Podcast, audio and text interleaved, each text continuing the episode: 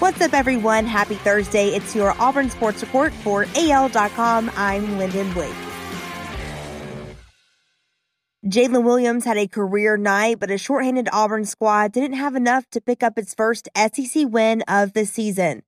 Williams scored 24 points while draining a career best six three pointers, but only one other Tiger finished in double figures as Auburn, playing without starting point guard Justin Powell, fell to Ole Miss 72 to 61 on Wednesday night in Oxford.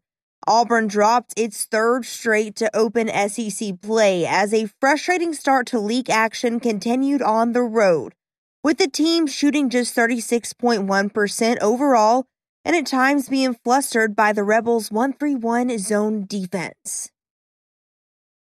Bryan Harsin has brought his right hand man with him from Boise State to Auburn. Brad Larrondo, who spent the last 27 years in Boise State's athletic department, has joined Harsin's staff as an associate athletics director and football chief of staff.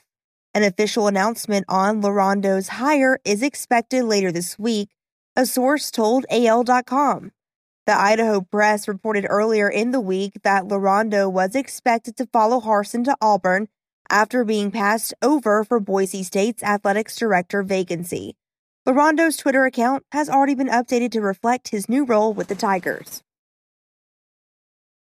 A fixture of Auburn's secondary has decided to return for his senior season.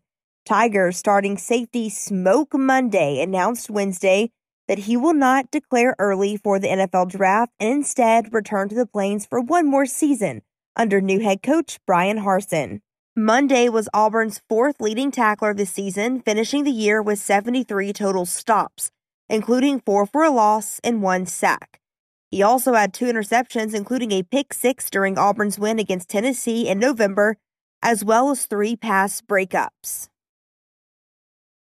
Another member of Bryan Harsin's Boise State staff is set to join him in Auburn. Spencer Danielson, the co defensive coordinator and defensive line coach of Boise, will be part of Harsin's staff at Auburn and is expected to arrive into town at some point in the coming days.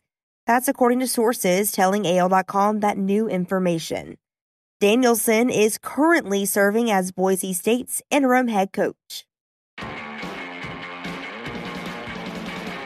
That's your Auburn Sports Report for AL.com. I'm Lyndon Blake.